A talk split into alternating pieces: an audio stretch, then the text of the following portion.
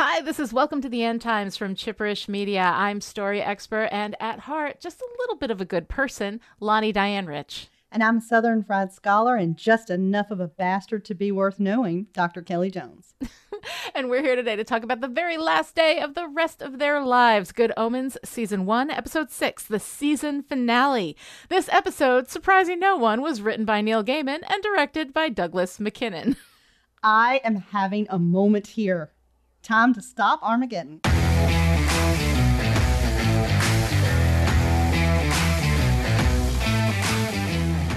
In the very first day of the rest of their lives, we open with Crowley on trial in hell and then rewind back to the present where we pick up where we left off with Adam and the them going into the airbase and Crowley, Madam, Tracy slash Aziraphale, and Shadwell waiting outside the gate. This time, however, we stay with our angel and demon as the guard chases the kids and the Bentley bursts into flames.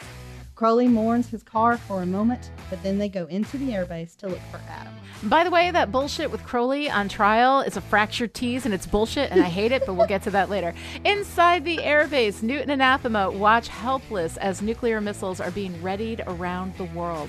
Anathema discovers that Newt is not a computer engineer, he's a computer destroyer, and she tells him to try to fix the problem. He hits a few keys and takes the worldwide nuclear arsenal offline. And this, my darlings, is known as failing up. The four horsemen show up outside to meet Adam, who is not impressed with them. He knows who his real friends are. One by one, Adam's friends use the flaming sword to discorporate war, famine, and pollution. But death cannot be destroyed, so he just disappears. Anathema and Newt come outside, and she recognizes Crowley and asks about her book. Crowley tosses the charred remains back to Anathema, and a final prophecy floats in the air. Aziraphale catches it, and it tells him and Crowley to choose their faces wisely. Gabriel and Beelzebub show up, ready to force Adam to restart Armageddon. After all, it is the great plan. But Aziraphale and Crowley challenge Beelzebub and Gabriel. It may be the great plan, but is it the ineffable plan? This confuses Gabriel and Beelzebub, and they return to their domains to call off the fight. But then Satan finds out what's going on, and the ground starts to shake. Aziraphale and Crowley shift Adam into a parallel existence where they stand by his side as he challenges Satan and says that Satan is not his father. His power to alter reality makes it so, and Satan disappears, screaming. Adam goes home where he is grounded. Aziraphale and Crowley go back to London. But as they get ice cream and wonder what's going to happen, they are both kidnapped by their respective sides and taken off to trial. Aziraphale is to be burned in hellfire. Crowley is to be disintegrated in a tub of holy water. But when Aziraphale walks into the flame, it doesn't hurt him. When Crowley gets in the tub, he splashes around and asks for a rubber duck. Both sides are so freaked out they return the angel and demon to Earth. Adam, grounded to his backyard, sees his friends and tells them he's going to be grounded forever. Or until tomorrow. After his friends leave, he tells Dog not to escape the backyard because then he'd have to chase him to get him back.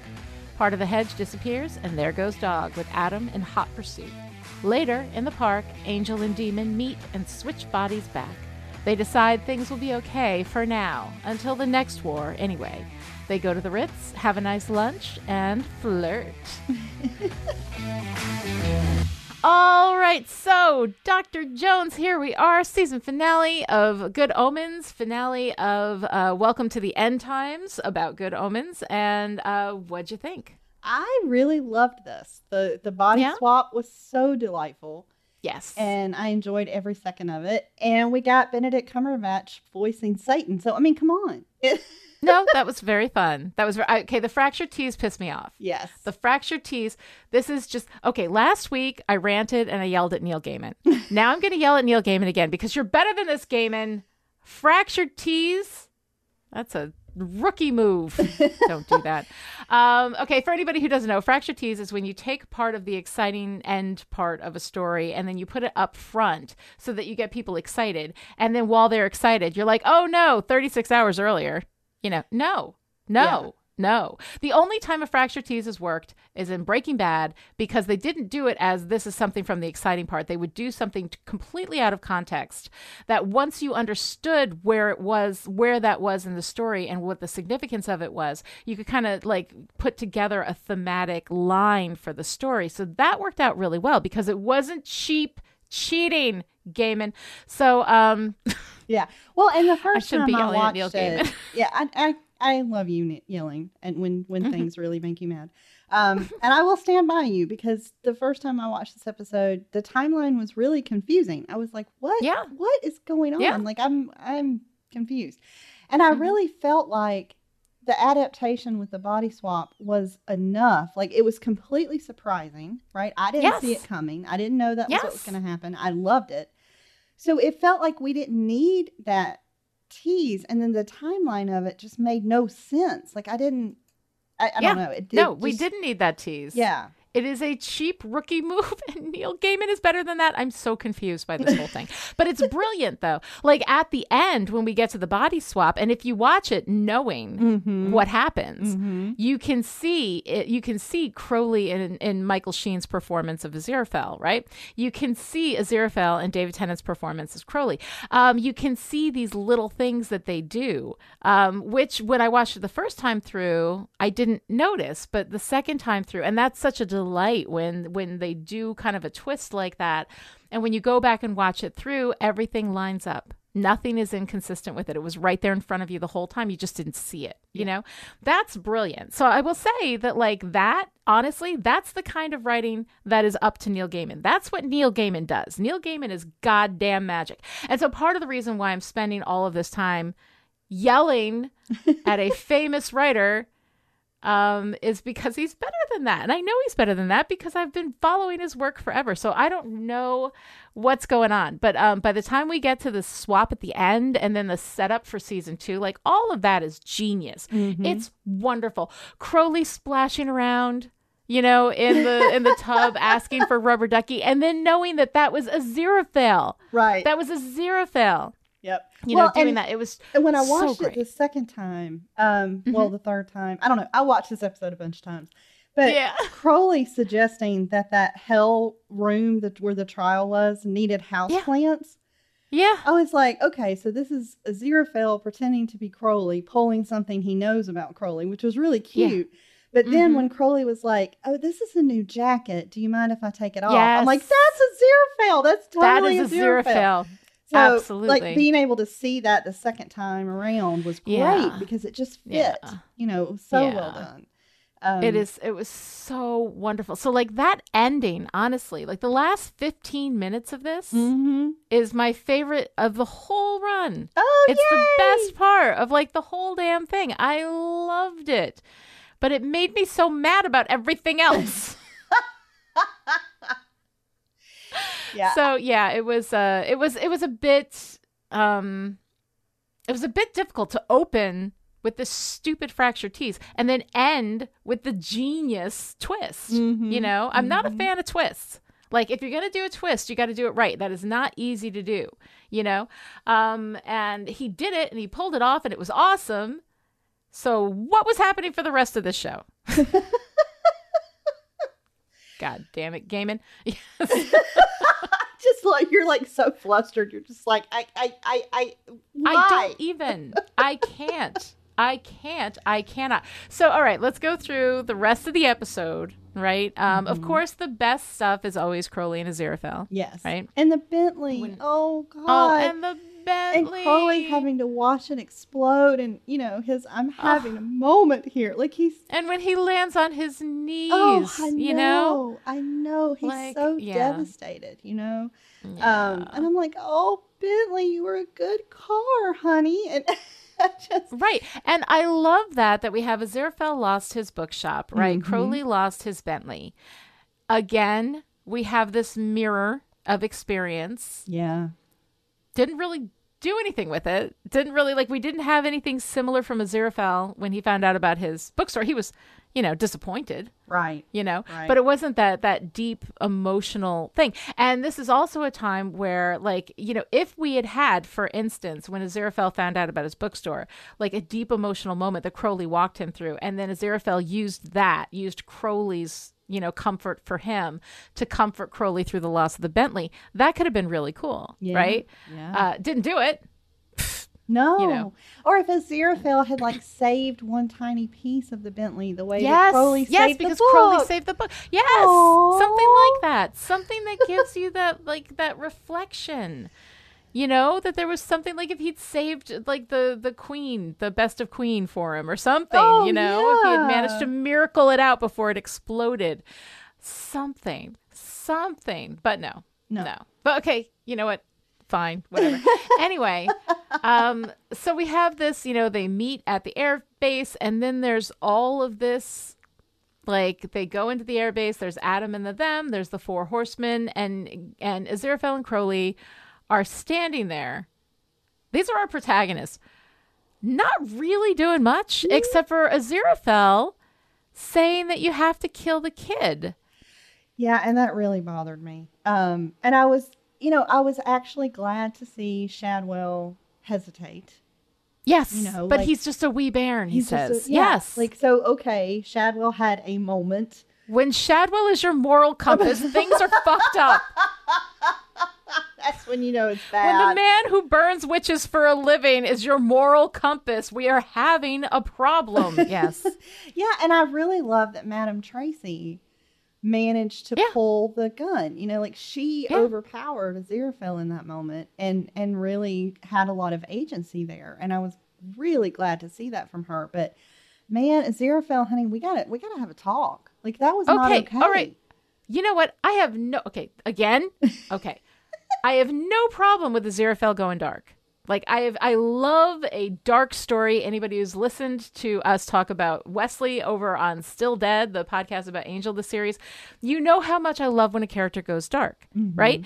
Um, but here we have Aziraphale, who in the beginning was like, "Well, I can't do that. I'm good." Not, "We shouldn't do it. That's inherently evil and wrong. I can't do that because I'm good. So I'll encourage somebody else to do it. And then when it comes right down to it, I'm going to try to kill this child, right? There's no arc of narrative significance to um to tell us why Aziraphale has come to this, um, to give us a sense of his own internal struggle. What is it that would have made him go dark like that? Um, he wants to save the world, and he's, you know, like we don't see him struggle with this. He just chooses to kill a child for no narrative reason. There's no narrative payoff. We don't for a moment get, you know, everybody looking at Aziraphale like, what the fuck, man? You know, and here we had, and here in the beginning, right? You know, we're doing that whole the the time where we take a half hour to go through all the flashbacks. we have Crowley and the Noah's Ark thing. You can't kill the kids. Mm-hmm. Crowley's one. Crowley. So it should have been Crowley at least who stopped him, and Crowley should be concerned. Yeah. If Aziraphale is okay with killing a kid, Aziraphale is not what we are told that. What? What? You have the thing there where he says you can't kill the kid, right? From Crowley. Why are we with Azir? Why? What? I- Well, okay. yeah, and then Aziraphale, you know, turns again, you know, after that. And first of all, I want to give Adam props for Yeah. He, you know, he separates Aziraphale from Madame Tracy, gives him his body back, and does not hold a grudge. You know, he's like, okay, you Yeah. just tried to kill me, but I am going to help you, and I'm going to trust you, and I'm going to do what you say. I'm like, Yeah. that is a stand-up kid. Um, It's a stand-up kid. It's also a no consequence universe Right. for Aziraphale. Right. And if you're going to make somebody go dark and try to kill a kid, you got to play that Right. through. Especially because then he comes back and tells Crowley, you know, when Satan's coming, he's like, well, do something or I'll never talk to you again. Like, okay, Yeah. now save this child or, or I'm going to, you know, not speak to you again. When Aziraphale just wanted to kill the kid. So, like, yeah. I, uh, uh, Yeah. yeah. No, it's not. It's not great. it's not great. You know? And then we have this moment with Aziraphale and Crowley where Aziraphale says, perhaps we should wait. And Crowley's like, for what? Till he grows up? Right. You know? Right. And I'm like, what? So who's arguing for how, what? Are we, what? Like, what is this? this? uh, None of it's clear. None of it makes any sense. None of it has any narrative follow through. It's just this moment. And then we all act like it's not a big deal, but it's a big deal. And then, you know, so we've got the, um, we've got the four horsemen have been banished, Mhm. right? Um, but it ain't over yet. You know, we get um, Gabriel and Beelzebub who come in. And then we get this wonderful moment with Jon Hamm as Gabriel where he's like, Don't talk to me about the greater good, sunshine. I'm the archangel fucking Gabriel. like, that was one of the best lines in the whole show. I yeah no I absolutely love that so I love that moment right you know and and Beelzebub and um and Gabriel are there and they're t- having this argument it's the great plan but is it the ineffable plan and the fact that the um the demon side would even care whether it was the ineffable plan or not. They're against God so whether you can talk about this plan or not, like it's God's plan and they don't care. But we, you know, everybody then they call off their sides. They're going back to tell their people to stand down, this whole thing, right? And that's fine. So that's a second layer of whatever the hell this is supposed to be. um, then we've got the, you know, um, we've got, and I, I like the moment. It's unearned and it's weird, but I like the moment where they shift into like this alternate reality space, Oh, right? when they unfurl their wings. Wings and Oh, hold his hands. My oh my god. They, they, No, I Oh, love that. God, I loved it. It's so unearned much. and weird and it doesn't make any narrative sense, but I love it. Yep, me too. I was like, I don't understand what they're doing or why they're doing it, but I love that moment so Yeah. so much. And and you know, and part of this too, when they were going through this, you know, battle of banishing the four horsemen and kind of getting to Yeah. that point where they've decided to now try to actually help Adam. Um, Mhm. Little Pepper just Yes. stole the show for me going up against Uh-huh. war. And she's like, I do Yeah. not endorse everyday sexism. We're Adam's real friends. I believe in peace, bitch. I was like, when can I have that show? Like, just Right. Pepper's pretty good. I like this. My mom says that war is just masculine imperialism executed on a global stage. I'm like, your mom's not wrong, No. Pepper. Mom's not wrong. Um, but I don't know, like the whole like I believe in peace, bitch. I believe in a clean world. I believe in food and healthy lunch. Like all of that felt very very after school special to me. It had that kind of patina of um simplistic virtue signaling? I don't know. Um so all of that was a little bit it was a little bit flat for me but I, I like the concept of it. I like that these these kids but the thing is that these kids don't have any inherent power. Right. adam has the power. These are just kids just kids. And you know all powerful demon four horsemen of the apocalypse. Like it feels like a uneven power situation there. We got a bit of a power differential. So I get that they've got the flaming sword, you know? So I mean there's there's that, but it's all but also like they all use the flaming sword to take them all out despite the fact that the flaming sword was with war. And why was it with war? How did war get the flaming sword? The flaming sword was given to Aziraphale, and I know he gave it to Adam and Eve and it must have traveled through the centuries somewhere, but why is that war's sword? Yeah. How is that? that how does that make any sense? yeah, that that was never explained.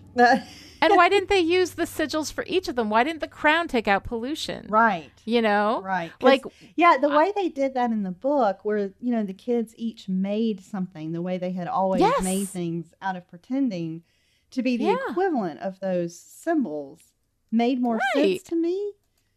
absolutely. That absolutely makes more sense. This was weird. it was weird. it was weird. all weird. But I love this line though from Death. I am creation's shadow. You cannot destroy me. That would destroy the world. I love I am creation's shadow. I think that's so interesting and such a lovely concept to kind of unpack. Oh yeah. You know? Yeah, and I I Um, love Death's exit after you know, Yeah. after he faced down Adam, um, and I guess that was Mhm. God narrating. You know, Death Mhm. opened wings of night, and th- there's I don't know. I'm I'm telling you, put wings on some super, supernatural being. I'm a sucker. Like it's just my I favorite it. favorite. I thing. love it. Um, but you know, it said wings that were shapes cut through the matter of creation into the darkness beneath, and in which distant lights lights glimmered, lights that might have been stars or may have been something entirely Aw. else.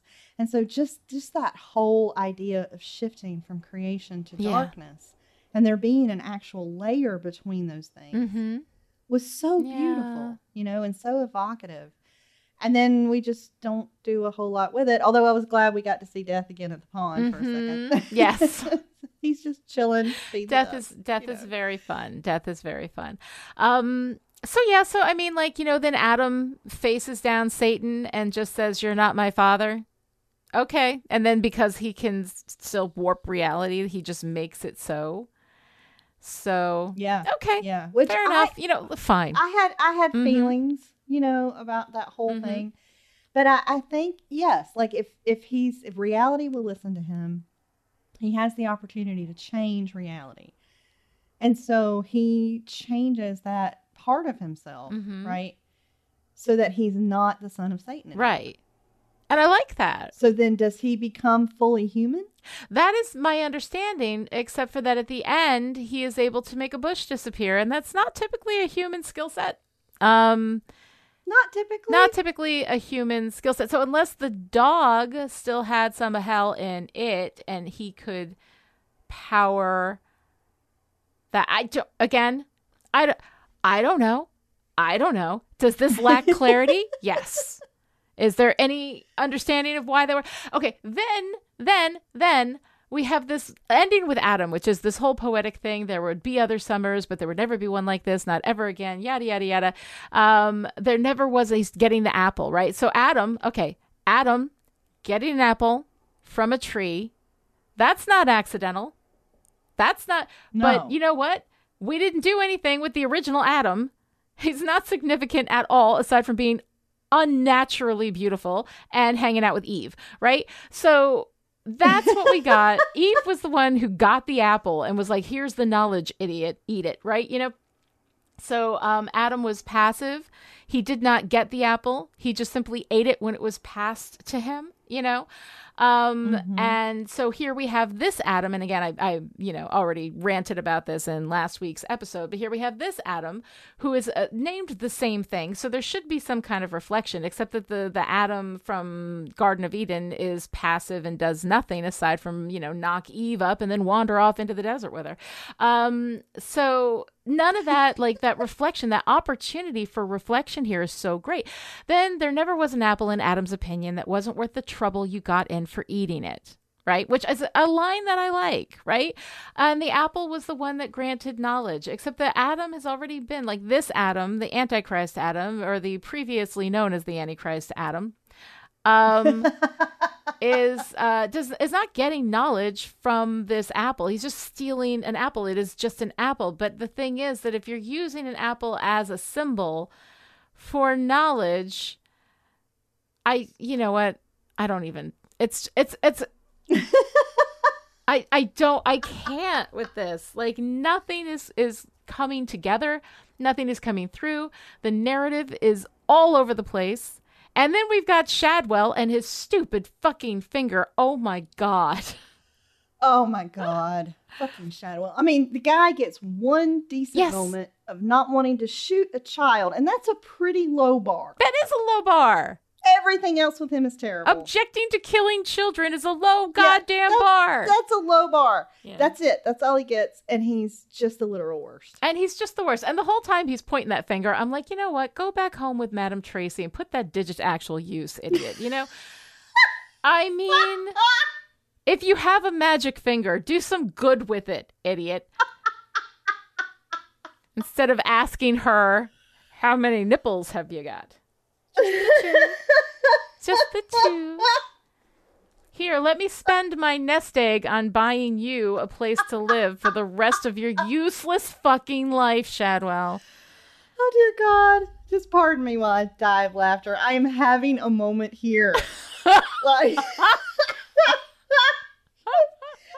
that digit to some good use. Oh my God, I love you so much. I love you too. But seriously, though, here she oh. is spending all of the money that she has earned doing all of these Jezebel things. And now I'm no longer a Jezebel, so I'm worthy of you. And having any man is better than no man. And I will tell you right now, that shit ain't true.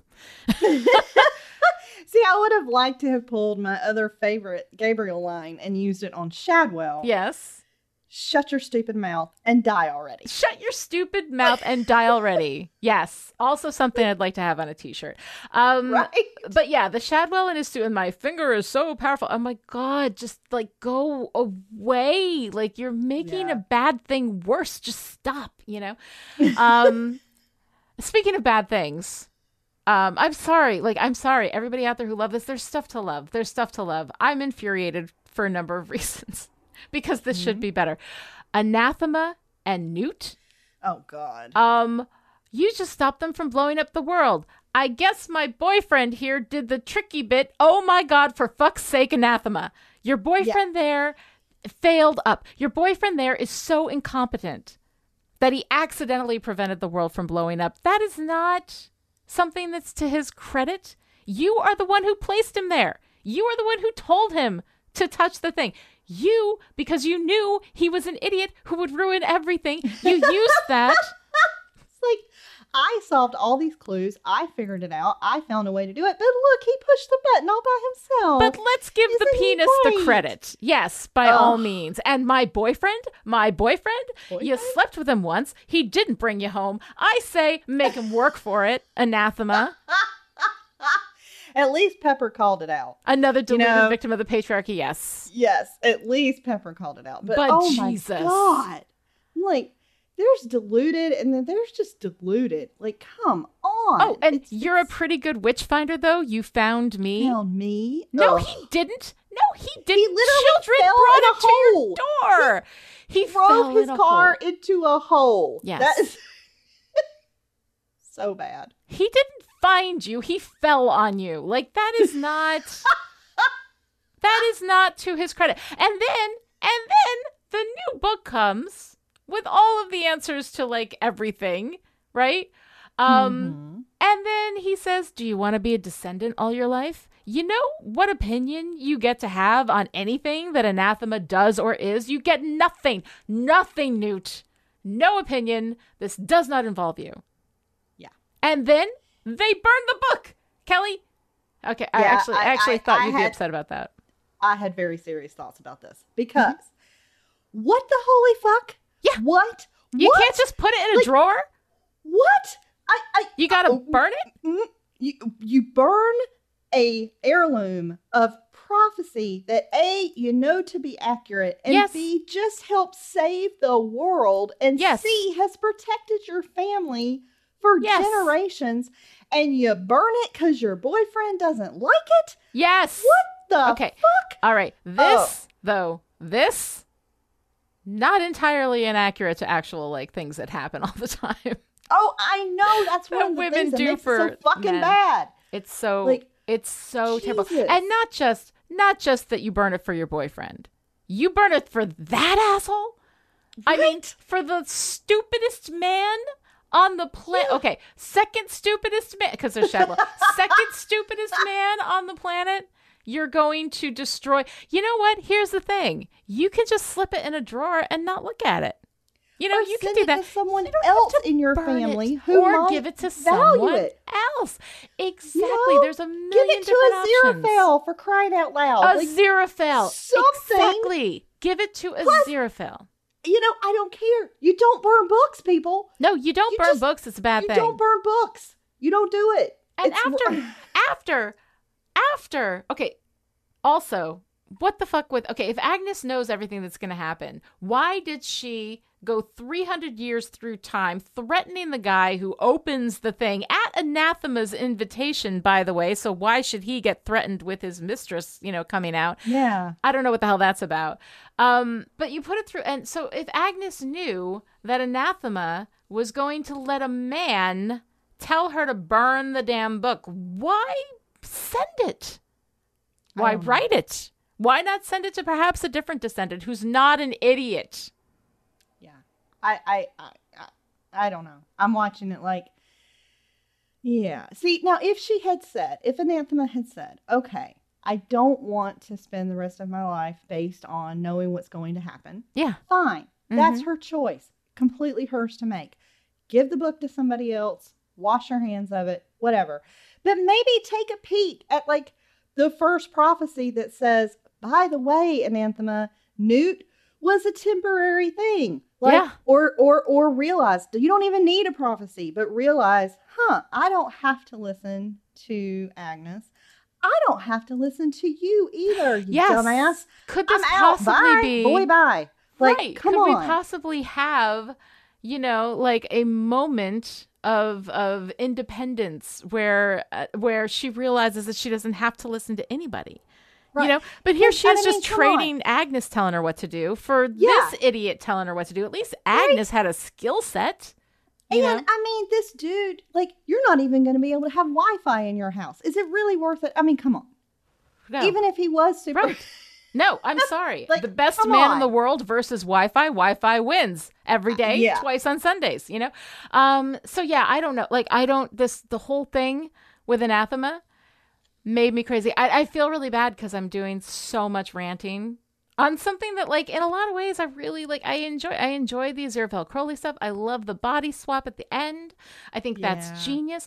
It's just part of it is that um, there are things to enjoy. Jon Hamm, shut your stupid mouth and die already. I'm the Archangel fucking Gabriel. Um, like there, there are really wonderful moments and wonderful things, and the love story between Crowley and Aziraphale. Of course, I love that. I think that's wonderful. But overall, because it is so good, and there's so much you know um, there's so much potential here for it to be just amazing mm-hmm. you know to do some of this shit with it you know is is a bit much Well, and I'm I'm just you know I guess you just hit a point where I'm like I am so sick of Yeah. the super talented, competent, incredibly smart, gifted woman putting up a man up above her and everything in her life, and I'm I'm just sick of it. You know, like no and it's just- especially a loser man yeah, you know this kind Yeah. of thing yeah yeah, it's terrible. Um, but but I did have in addition to the Crowley and Aziraphale wonderfulness, mm-hmm. um, we got Leslie back and he's alive again, and that made me very very happy. yes i was very happy for leslie and maud I was very happy for that. And Mhm. seeing the Bentley in the bookstore restored, yes you know, just made me love. Adam even more. yes You know, and that was Mhm. great. Um and it and it was funny because I remember when I started watching the, the episode for the first time and like everything was wrapped up to the point of the book, but there Mhm. was a whole lot of time left and I was Yeah. like, okay, what what are they going to do? yeah You know, and the angels and demons come and kidnap Crowley and Aziraphale. mm-hmm. Um, and we get that just absolute delightful lines from Uriel and Sandalphon, and I Mm-hmm. love the the ongoing Sound of Music jokes. yes But they're like rogue angels all tied up with string. These are a few of our favorite things. It oh was my so god funny. no that was It was so funny. That and and in my head, I hear Mhm. Cordelia. Yep. What's a rogue angel? What's Like- a rogue angel? From those of you who don't listen to Still Dead, this is a what's a rogue demon joke from, yes. from Angel the series. But Mhm. that was very delightful. Yeah. No, that was really was great. And I loved that whole I loved the trial. I Yes. loved when when Aziraphale goes into the flame brought up from hell, right? You know, and then we have holy water brought down from heaven into the hell Yeah. space. I thought that was a really wonderful reflection. I loved uh, you know, when when Aziraphale walks in and then just breathes the fire at them and when Crowley's just splashing away in the uh in the holy water and everybody's wigged out by this whole thing. Um, I love all of that. I thought that was great when they did the swap back and they're having that conversation. And uh, Crowley says, For my money, the big one is all of us against all of them. You know, we're setting up season two, which is really very cool. So I like that a lot. Um, And uh, I'd like to think that none of this would have worked out if you weren't at heart just a little bit of a good person. And if you weren't deep down just enough of a bastard to be worth knowing. I kind of love that. I love it so much. I thought that was and I love great. them ending up. You know, they're they're kind of when they're figuring out. Crowley's like, "Oh no, we're not done. Like this is going to be a second war." Um, and then he's like, "All right, time to leave the garden. Let Yeah. me tempt you to a spot of lunch." And then we get my new favorite gif of all time with Aziraphale saying, "Temptation accomplished." oh oh my god! Oh, I I, need that. know, that I that I need it it's so stitched on everything. It's so, it's so great. Wonderful. And we Oh get my Tori Amos singing at the end, and that Yeah. was so delightful. Yeah. So delightful. God. No, it's so, really nice. I mean, for all of its flaws, like it is a great apocalyptic. Apocalyptic. You would think I could say this word, Lonnie. We do two shows about apocalypse, apocalypse, apocalypses, apocalypse, apocalypse. yes. It's the best apocalypse love story. Like Yeah. it really, really No, is. the love story is fantastic. You know, um, I could have I could have gone with a little more textual. I could have gone with maybe a kiss, but whatever. Uh, um, uh, it's fine. yeah, It's uh, fine. It's I'm fine. Sorry, can we just two. revisit the wall? Like Oh, if we're we gonna can- do we fractured can teases revisit and time wall. jumps, Yeah. If we're gonna tease and time jump, let's do that. Let's just every Right? every twenty minutes or so go back to the wall, and that's fine. Yes. yes. Um, that would be really great. All right, so Dr. Jones, what's your favorite part of this adaptation? Oh, the body swap. I mean, Yeah. Crowley as Aziraphale in the Hellfire and Aziraphale as Crowley in the Holy Water is so so great. Yes, So I, I absolutely agreed. It is the best adaptive choice that they made. They added this in, and the thing is, is that it's it's funny because when we're not working from the original source material, everything like the colors turn up. You know, it's there's Uh-huh. something about working from the original source material and maybe not being willing to change it that much or make that many changes that's part of the problem. Because as soon as he did this like i'm looking at season two of good omens and i'm thinking this is gonna rock right? You know like Yes. if once we're away from the shackle of the original good omens book and you let neil gaiman free although he was free it was his material he was adapting. I don't know. I don't know. I don't know what happened gaiman. I don't know. Um but once you let him kind of do his thing, like the next season, I think will probably be absolutely incredible. You know, um, but yeah, Oh yeah. yeah, that that was amazing. The the body swap was just genius. It was. It was so great. And I I mean, and to be completely surprised and delighted Mm-hmm. by something, by a story I know so well Yeah, and and never would have seen that coming was so much fun. mm-hmm. yeah, yeah. Um, so, what was your favorite part?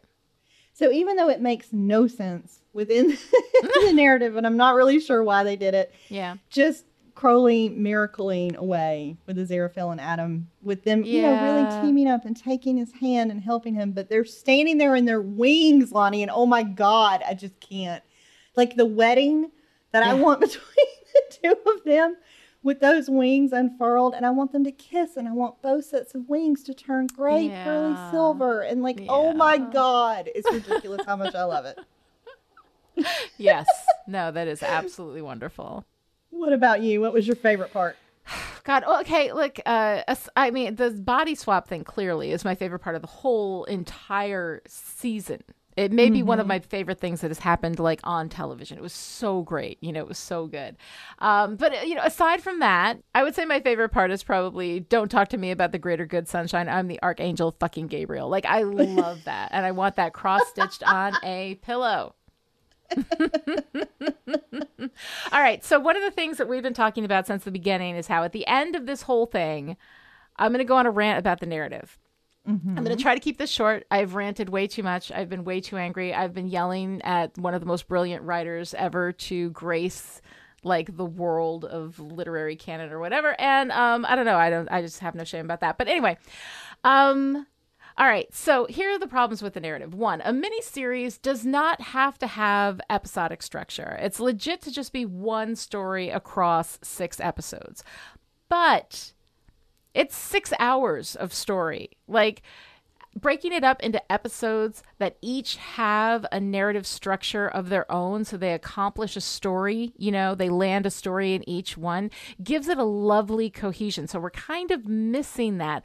Why not have a nested narrative? Why not have episodes? Like there's no reason not to do it. You don't have mm-hmm. to. I mean for it to be narratively legitimate you don't have to. But considering how like narratively illegitimate so much of this actual narrative is i think it could have could have definitely helped you know? Couldn't have hurt to have a little bit of narrative in there actually working. Um but well good omens does have a lot to love about it. I know i've been ranting about how you know angry i am about all of these things. It does have a lot to love about it uh, which is clearly we've dedicated three months talking about first the book and then the tv show. It is riddled with narrative issues. First of all, the protagonists are Crowley and Aziraphale, yet they're just reacting to the stuff everyone else is doing, and they are essentially ineffectual all along the way. Um, so remember, our protagonist has three qualities, right? He's your POV character, which is true of Crowley and Aziraphale. Uh, the most at stake if they lose the fight, not really, since the whole world is going to be destroyed, so everybody has a lot at stake, but they do have a lot at stake, so I could probably let that slide. Um, and they provide the motive force for the story in pursuit of a clear, achievable goal, and that's where it falls down. Their mm-hmm. goal is to quote unquote stop Armageddon, and that's great, but nothing they actually do really does anything. Like, if they are removed from this entire thing, pretty much everything goes the same, you know? Um, so they both try to influence young Warlock, right? Which is great, but he's not the Antichrist, so none of that matters. All the time that we spend with the you know the nanny and the magician at the party and all this kind of stuff. Like none of that stuff matters because it's not the actual antichrist. So that is a waste of our time. That is a narrative side street. We're not even doing anything there aside from these people being too incompetent to do anything. Um, they chase around the country looking for the new antichrist but never find him in time to influence him. Never find him before he shows up at tadfield air base at which point he's already adam has already done the work like right. Adam got the knowledge, Adam made the choices, Adam changed the way that he was, you know, approaching this whole thing. Without Crowley and Aziraphale even being within spitting distance, they have nothing to do with that. um, the one, the one effectual thing that they do that actually does have some impact is get Agnes Nutter's book, but that was by accident. They didn't even steal it. It was left in their car. They didn't even steal it. They didn't even steal it. If okay, if if we already had right Aziraphale talking to somebody about how how this was a rare book and nobody knew it, there was only one copy and it was destroyed, blah blah blah blah blah blah, right? So we know that he knows that's a big deal. If Aziraphale had seen that book in Anathema's like bike basket or whatever, and uh-huh. then had slid it into his coat, okay, we're off to the races because there you have an active goddamn protagonist. It landed on him. He did nothing for it. It's like Newt and sex. It just happened to him. He did nothing to earn that. It just happened. And in the end, Adam would have made the same choices whether they were there or not, except maybe when he faces down Satan having an angel and a demon holding his, but they hold his hands and then they say, Well, you're not evil incarnate. You're not heaven incarnate. You're human incarnate. What does that even mean to an 11 year old? I don't even know. Is that the thing that made him realize that Satan doesn't have to be his father, that he can actually change that reality? I don't know, but it's still Adam who does it you know? Right. like these guys are not doing anything. And then we have this we have this line that says just imagine how awful it might have been if we'd been at all competent. It would have mm-hmm. been exactly the same. You've done nothing. You've done Nothing. Everything you did. Um, but also here we have, you know, Crowley and Aziraphale wanting to save the world, right? Wanting to stop Armageddon, right? And then we have a little bit of conflict because the thing is that in order for a conflict, a central narrative conflict to work, you have to have an antagonist with a goal versus a protagonist with a goal, and those goals are mutually exclusive, right? So they've got to be stop Armageddon, and then the other side has to be, you know, make Armageddon happen. And we sort of have that structure because we have the we have Beelzebub, we have Hastur and Ligur and all the demons trying to make this war happen. Then we have Gabriel and Michael and Uriel and Sandalphon all trying to make the war happen, right? But the thing is that none of them really seem to know that Crowley and Aziraphale are trying to stop it. They just know that Crowley and Aziraphale are annoying. They mm-hmm. don't know mm-hmm. that they're trying to stop Armageddon. They're not trying to stop Crowley and Aziraphale from stopping Armageddon. So yes, they have mutually exclusive goals, but they don't know. They don't know. Yeah. So they're not right. doing anything. They're not blocking. Nothing they're doing is blocking Crowley and Aziraphale from saving the world because nothing they're doing is blocking Crowley and Aziraphale from getting to Adam, which is fine because Crowley and Aziraphale don't know what the fuck they're doing anyway. And if Hastur and Ligur and Gabriel and Michael did nothing, then Crowley and Aziraphale would still be exactly the same amount of effectual, which is not at all. So this whole thing that we have built is a bunch of it's like a bunch of you know how in a in a clock like in the the clock works there's those gears that work against each other and then they move each other throughout the thing and every one affects the other this mm-hmm. is clockworks where there's a bunch of gears and none of them are touching each other they're there but they're not touching each other. They're not interacting with each other. It's not a cause and effect. They're just spinning and they're pretty. You know, I'm not going to say they're not pretty, They're pretty. They're throwing Aziraphale up against a wall. That's some pretty shit. But it is not narratively functional. This isn't happening. This isn't working. Um, so the actual protagonist antagonist pairing is heaven and hell because they are actually making stuff happen. But the fact of the matter is that heaven and hell have the same goal. They want the war. They both want the war. So they're not even really like they want to they want to get to the point where there is a conflict, but at this point they're just both trying to make the war start happening. They're actually on the same side at mm-hmm. this point, right? So um so there's that and then there's my whole rant from last week about leaving symmetry on the table for reasons of why why why and then, you know, in this one, we've got the symmetry that we had in the book with all the kids creating these things that are, you know, analogs for the sigils that the uh, the three horsemen anyway have, right? We've got, and then we leave that, which was actually cool and neat. Mm-hmm. and kind of like the the children could create something that's almost as powerful as the thing because it's about the symbol and about how it's created and all that we could have had that. That would have been really interesting. Did not do that. Just everybody pick up a flaming sword and give some kind of inane platitude. And there we go. That's how you get rid of hellish horsemen from the apocalypse is just inanity. Just the more you know. There you go. Just show them a the more you know commercial and uh, and then they just the four horsemen just bugger off, you know. Um, so yeah, all of that is my my narrative rant on this, which should have been and could have been so much better. Yeah. So. Yeah.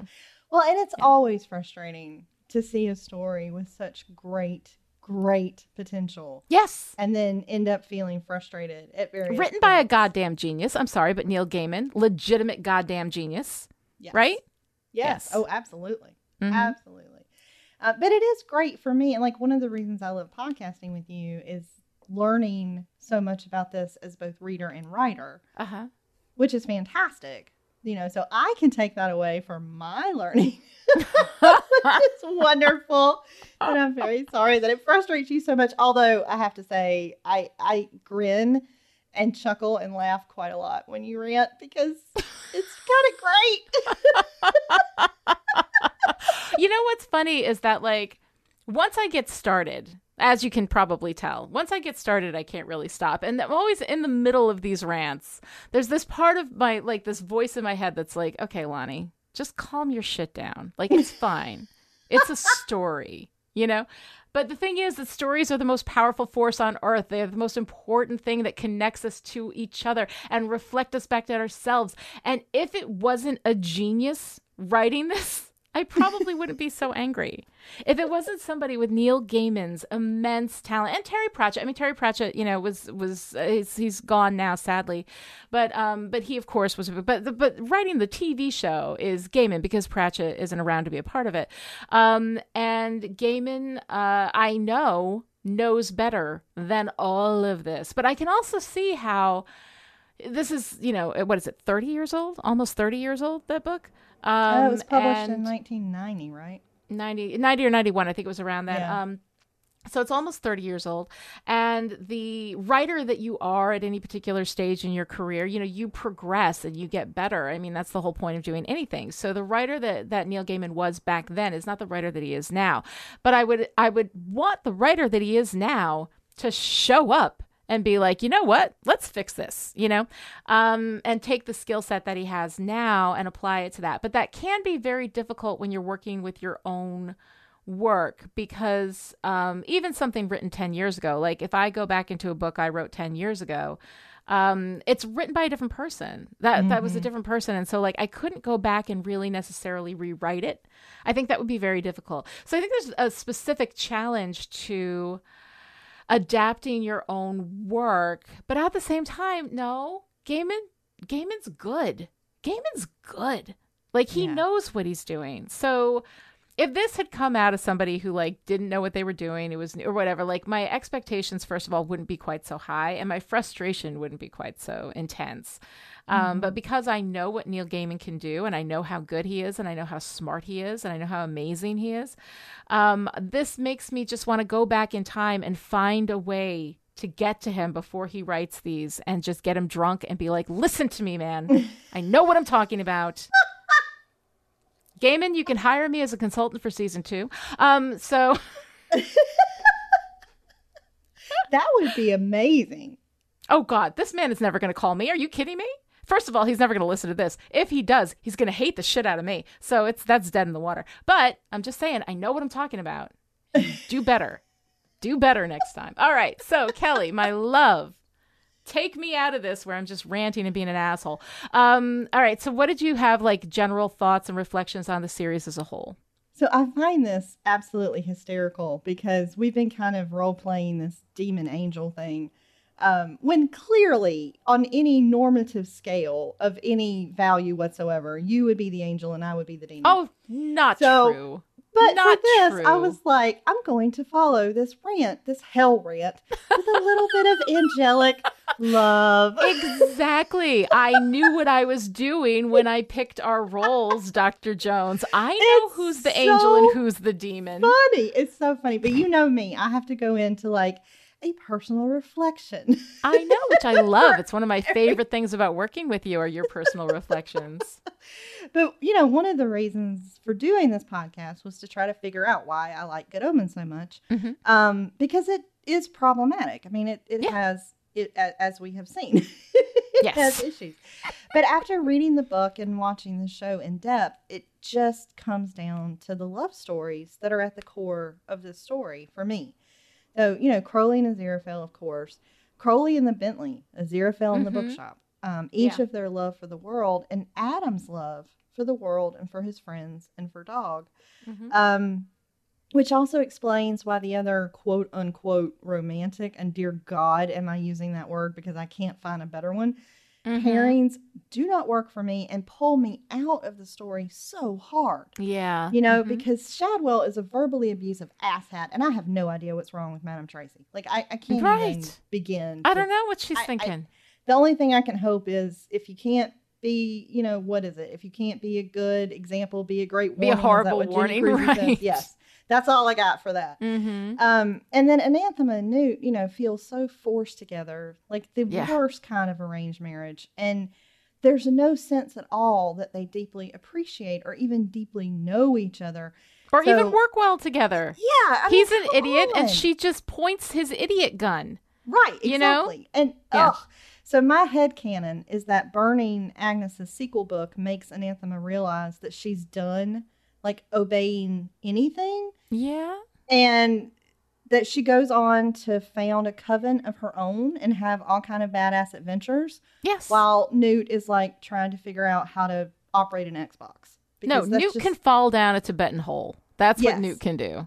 exactly. We know he's good at that. he's very good at falling down and breaking things.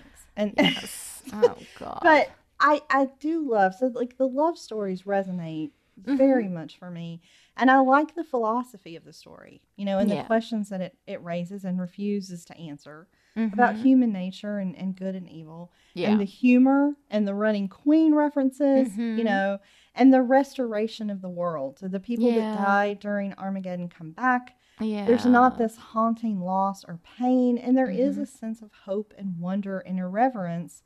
And to me, like that's kind of a lovely way to end the story about the end of the world. Yeah. But this is also one of the very few cases where I enjoyed the TV, adaptation more than the book. Mm-hmm. Um, there has not been a TV show based on a book I love this much since the old PBS version of Anne of Green Gables, Oh yeah. which was like my favorite thing as a kid. Um, and so I do appreciate some of the positive changes that Gaiman did make, and I loved every minute with Crowley and Aziraphale. And I'm Yes. so Mhm. glad we got all those extra minutes that were not in the book because it did nothing narratively, and I just don't care. Yeah. I think that's wonderful, and I'm very glad that you brought in the, uh, you know, the lighter side, the happier side, and these are all. You're you're right about all of that. There, just because the narrative is is terrible. Um doesn't mean that there aren't other values in the book that can be in the book and the, story and the tv show that can be amazing. And there is so much in this um that truly was just delightful. And the love story between Crowley and Aziraphale from book to TV show um, is is exactly that. Just delightful. I love that relationship. I love the actors playing these roles. Um, Mm-hmm. I, I love all of that. I think that that's amazing. Um, all right, so Kelly, what is your favorite part of the whole series? It was really hard choosing between the first half of episode three and the last Mhm. half of episode six, but it is the Mhm. first half of episode three. Just following Crowley and Aziraphale through all those years of friendship and love and angelic demonic shenanigans, especially Yes. the part with Shakespeare. oh, it just makes me so damn happy. yes. So, what about you? Favorite part of the whole series? Oh, last half of episode six. Uh, the body swap, absolutely no doubt. My favorite, favorite part, and the thing that gives me hope for season two. That is fantastic. And this was fun. For It all was of the fun. ranting and all of the frustrations, it still was It fun. was fun. I had a good time. And I would take you out to lunch and toast it. It would be great. Sure. Temptation accomplished, baby. Give me time and a place. I'll be there.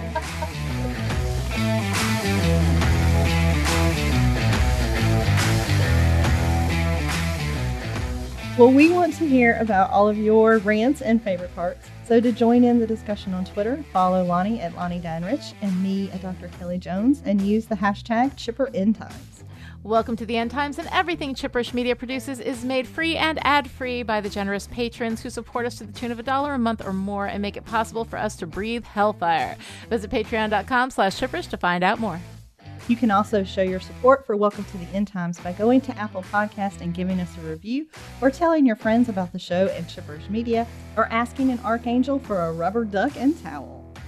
This wraps up our podcast about good omens, but if the ineffable plan includes season two, we will be here for it. In the meantime, we'll be back on July 16th with Still Dead, our podcast about Angel the series, and it's very different kind of apocalypse. Until then, you don't have a side anymore. Neither of us do. We're our own side.